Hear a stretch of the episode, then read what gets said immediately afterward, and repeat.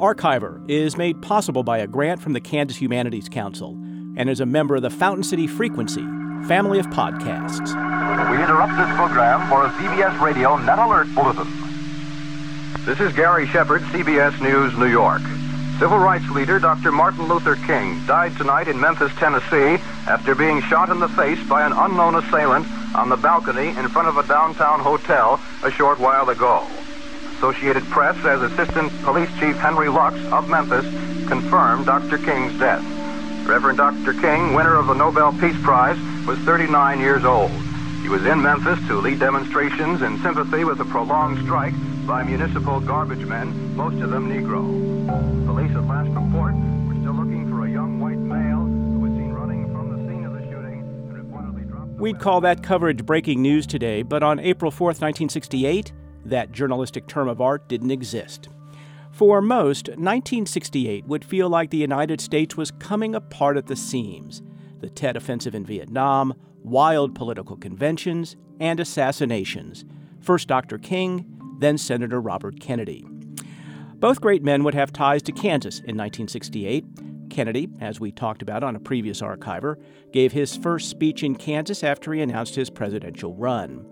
King would start his year at Kansas State University on January nineteenth at convocation at a jam-packed Ahearn Fieldhouse. King came away impressed and heartened by the students he met that day in Manhattan. But we didn't know how impressed until decades later when handwritten notes found in the suit jacket he was wearing the night he was shot surfaced. Notes directly tied to Kansas State. All of the K-State people responsible for his Ahearn speech are in those notes. University President James McCain, the head of the Political Science Department, William Boyer. And his words that cold morning in Manhattan are as meaningful today as they were forty-eight years ago. You see, a fact is merely the absence of contradiction, but truth is the presence of coherence. Truth is the relatedness of facts.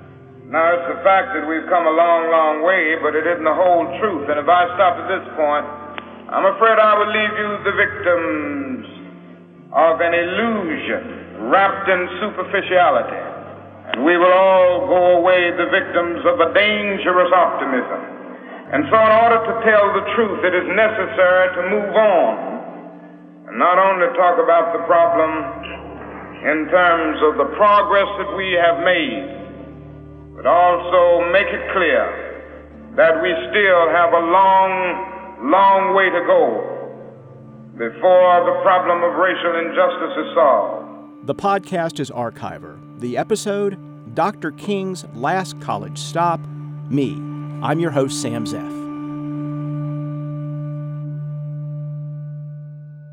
King, of course, was right. There was, and is, a long, long way to go before racial injustice is solved. I'll play you more from his speech in just a little bit, but for many Kansans looking back, it may seem odd that this most prominent civil rights leader would find his way to a college convocation in the middle of Kansas. Well, somewhat surprisingly, I think, for those of us from the eastern part of the state, uh, and Lawrence in particular, uh, is uh, the fact that I don't that you find that Manhattan was very much in the same melee of uh, social unrest and and uh, political Uh, consciousness during that period of time. If you don't know him, that's Archiver historian Virgil Dean. I think comparing the two situations, it would be very similar.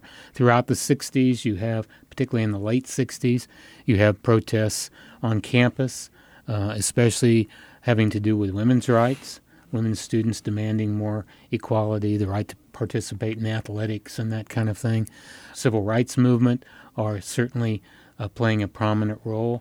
And, of course, Vietnam leads to a lot of campus unrest and, and the social turmoil of that day, to the point where in uh, late nineteen sixty-eight, in December, uh, there's an arson fire that uh, ultimately burns down um, uh, Nichols or uh, yeah Nichols Hall, which was the gymnasium at the time, and it's attributed to anti-war uh, involvement. Not that it was, uh, you know, affected every student or that you had massive numbers of people turning out to all of these protests or demonstrations or that they were even all that common, but certainly they were not uncommon, and there were lots of different groups involved. Uh, K-State uh, during, I think it was during, before this time, had formed a Students uh, for Democratic uh, Society, S D S mm-hmm. uh, uh, organization. So they've been involved in this just like college students throughout the state and the nation for a number of years by the time uh, Martin Luther King arrived. Now, King didn't arrive at K-State without concern for his safety or controversy. The president at the time, James McCain, was criticized for bringing such a radical to the K S U campus. The man who arranged the lecture, Political Science Department Chair William Boyer, received a threatening letter that he turned over to the F B I. So King's speech was part lecture, part sermon. The first part was laden with facts and figures on poverty, unemployment, and education. But then King transitioned from lecture to sermon. He didn't have a speech, really, just notes. A King aide said the K-State speech was homiletics, the art of preaching. This is about midway through, and he just got done talking about nonviolent change. But after saying this, I must say that it would be an act of moral irresponsibility for me to condemn riots and not be as vigorous in condemning the continued existence of intolerable conditions in our society which cause people to feel so angry and bitter. And they conclude they have no alternative to get attention than to engage in this kind of violence. What we must see is that a riot is the language of the unheard. And what is it that America has failed to hear? It has failed to hear that the plight of the Negro poor has worsened over the last few years. It's failed to hear that the promises of freedom and equality have not been met. It has failed to hear that large segments of white society are more concerned about tranquility and the status quo than about justice, humanity, and equality.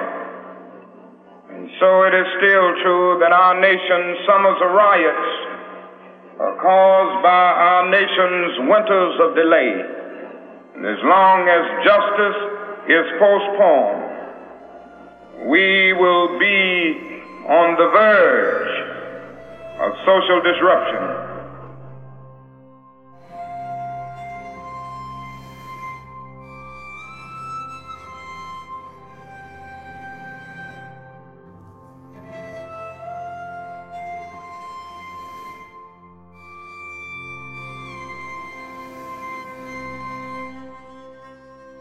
As long as justice is postponed, we will be on the verge of social disruption. That was certainly true in nineteen sixty-eight, but is it true today? We'll tackle that question in a bit, but first let's listen to a little more of King's speech and hear from someone who was in Ahearn Fieldhouse that day. King had just finished talking about his opposition to the Vietnam War, something that made him even more unpopular among white conservatives. But then his mood perked. Now I must admit that there are times that I get rather discouraged in the midst of setbacks, in the midst of what I see as the constant vacillations and ambivalences of American white society. And there are times that some of us begin to wonder whether this problem can be solved. But ever and again I get out and I get around the colleges and universities of our country, and I get to talk with many of the young people, and I must honestly say to you that my hope is always renewed in those settings. I think that you who sit today under the sound of my voice may well have the answer. For it's the student generation that's saying to America that there must be a radical reordering of priorities. It's the student generation they're saying to America there must be a revolution of values, forcing America to review its values. You know, I think Doctor King could just, if he was at K-State in two thousand sixteen, he could give that same speech again, get the same standing ovation. That's Dan Likens, a lawyer in Topeka, and the most Kansas guy that I know. We talked to him for our R F K archiver, and he was the one who told us about the King speech in nineteen sixty-eight. He took some of the photos you'll see on our website. He interviewed King that day for the student radio station. There's a lot of problems in two thousand sixteen that were around in nineteen sixty-eight. There haven't been a lot of changes the way we treat people. Uh, and I think that would probably, uh, if Doctor King was around today, uh, make him kind of sad to think uh, all these years we're coming back to where we were in the old days. You know, we're just not uh, treating people the way we should in, in America. I mean, you, you really were spellbound because you know this is a great man that's speaking to us at Kansas State, and a lot of pictures were taken that day are uh, showing, once again, ninety-nine percent of the people there were white students or white, or white people, and they were all giving him standing ovations. He had nothing that happened that was a negative, that whole talk at Ahearn Fieldhouse. It was all positive. And during the interview, I know he uh, told, uh, to, when one question was asked, you know, uh, what does coming to universities do to you? How does that affect you? And he said, you know, a lot of times I get down in the dumps. I get sad about what's going on in the world. And then I come to places like Kansas State and, and get a reaction uh, like I got today. He says, it just gives me energy. I just feel like I'm going to go out and keep fighting and never give up till we get justice for everyone.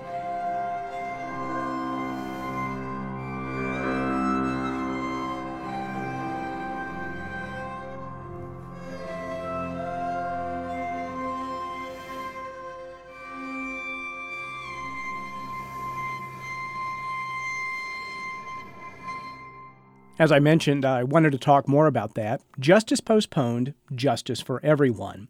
So I went to Kevin Willmott, a filmmaker and professor at K U. Kevin grew up in Junction City, just down I seventy from Manhattan, and a man who has dedicated his art to race and social justice. We talked about what it was like for young black men in Kansas in the sixties. It was, on the surface, not a bad place for black people. But the, the, the discrimination and the um, racism was kind of um, low-key. And, you know, I mean, that part of the state never had segregation signs. It never it never had, you know, whites only, you know, drinking fountains kind of, you know, th- that whole thing. That it wasn't it wasn't part of it. But I remember as a kid, you know, walking down, you know, the street with my mother in Junction City, and and there was this, you know, it was, a, I think it was called a Good Eats Cafe. And uh, and it had this great smell coming from the place, you know? And I said, man, we should go in there. And she says, no, no, we don't, we don't go in there. And so there was like the kind of discrimination, the kind of segregation that there was, was kind of, you know, people that had lived there long enough knew kind of where you could go and where you couldn't go. Or, you know, not that you couldn't go in, but you probably wouldn't have been welcomed. You know, you might have been treated poorly, that kind of thing. Um, you know, I always like to tell the story that when I was in fourth grade when, when King was assassinated and um, didn't, you know, so my when when it, you know, when the flash came across the T V and my mother started screaming, and she went outside, and she was screaming and hollering. My my older brother, my father, and there was a man from the from down the street that was at our house at the time, and they had to pull my mother in the house, and she was just going crazy and crying and screaming and angry. And and uh, when they finally calmed her down, I turned to my brother and said, "Who's Doctor King?" And that's when I learned about Doctor King, and um, and I went to school the next day, and I was that current events kid, you know, that always talked about, you know, you know what was going on in the world. And I and I went to school and I said, I raised my hand and I said, you know, last night Martin Luther King was assassinated, and my teacher said, we won't be talking about that. And and I think that had a huge effect on me because I don't think I've ever stopped talking about it ever since. You know. I, I, you know, I, you know, my film C S A, I, I, uh, Confederate States of America. I've always kind of seen, you know, the Civil War as a, as a kind of a measuring stick in terms of how you measure progress in the country. And you know, that that time when King was here, you know, it was clearly was a time when the measuring stick was was moving forward, and you felt like, you know, I mean, the fact that he's even in Manhattan tells you something. And the politicians at that time, you know, were, were far more moderate. And, um, you know, I'm, I'm sure they weren't, you know, necessarily civil rights, you know, pioneers, but they they weren't screaming against it, you know. And so that that that in a whole just gave you, I think, a, a, a safer field for things. And you don't think it feels safe now? No, not at all. Not at all. And, and you know, and because I think what's happened, and the Trump election is the embodiment of it, now becomes the, the visual kind of, you know, symbol of it. But it's been this way. It's been heading this way for a long time in the state. And and it's it's really kind of disheartening to kind of see the clock go back, you know. And I'm sure the people that are, are part of that say, well, that's not how we feel at all. But it's not about how you feel. It's about the actions that are have been taken that make people feel insecure. And and that's the thing. I mean, you know, again, the measuring stick from, from Doctor King being in Manhattan. I mean, that that that made you believe that, you know, the country is going to go toward King's dream. That that that would maybe become the reality in American life. And everything that's been happening in the last few years, especially in Kansas, has told you that these people really don't believe in that dream. That that that the leadership, you know, doesn't maybe even understand the dream, that they they believe in a different dream. And and that's the thing that's so, I think, so frightening to people, that maybe there's another America that is growing right now. And and certainly, you know, the president is has become the symbol of that. And he talked a lot about that.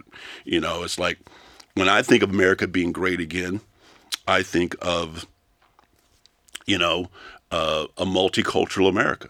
I, I you know, I, I, I think that it is King's dream that you, that is the embodiment and the symbol and the, and the practical reality of what that dream looks like. I don't see that dream right now.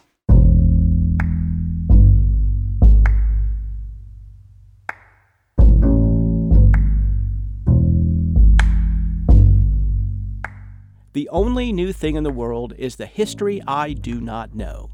Harry Truman said that, and his quote kept rolling around through my mind as I read King's K-State speech. Truman, by the way, is a political hero of mine. Why haven't we learned what King tried to teach forty-eight years ago in Manhattan? Well, really big thinkers have failed to answer that question, and maybe we never will. But I suspect it has something to do with political leadership. So I'll leave you with this final quote from Doctor King's speech. Ultimately, a genuine leader is not a searcher of consensus, but a molder of consensus, King told the crowd. On some positions, cowards ask the question, is it safe? Expediency asks the question, is it politic? Vanity asks the question, is it popular? But conscience asks the question, is it right? And there comes a time when one must take a position that is neither safe, nor politic, nor popular, but he must take it because conscience tells him it is right.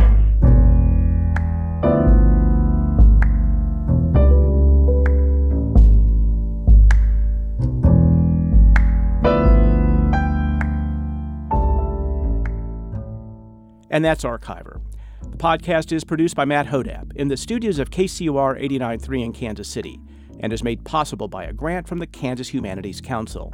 Thanks to Kevin Willmott and Dan Likens for sharing their thoughts with us, and to K-State archivist Cliff Height. Archiver is a co-production of Fountain City Frequency and Do Good Productions, where Nancy Seelan is executive producer. You can see pictures of Doctor King at K-State, and we'll post a link to the full transcript of his speech at fountain city frequency dot com. And hey, if you like Archiver, go ahead and leave a little review over there on the iTunes. For my favorite Kansas historian, Virgil Dean, I'm Sam Zeff, and I'll see you on the next Archiver.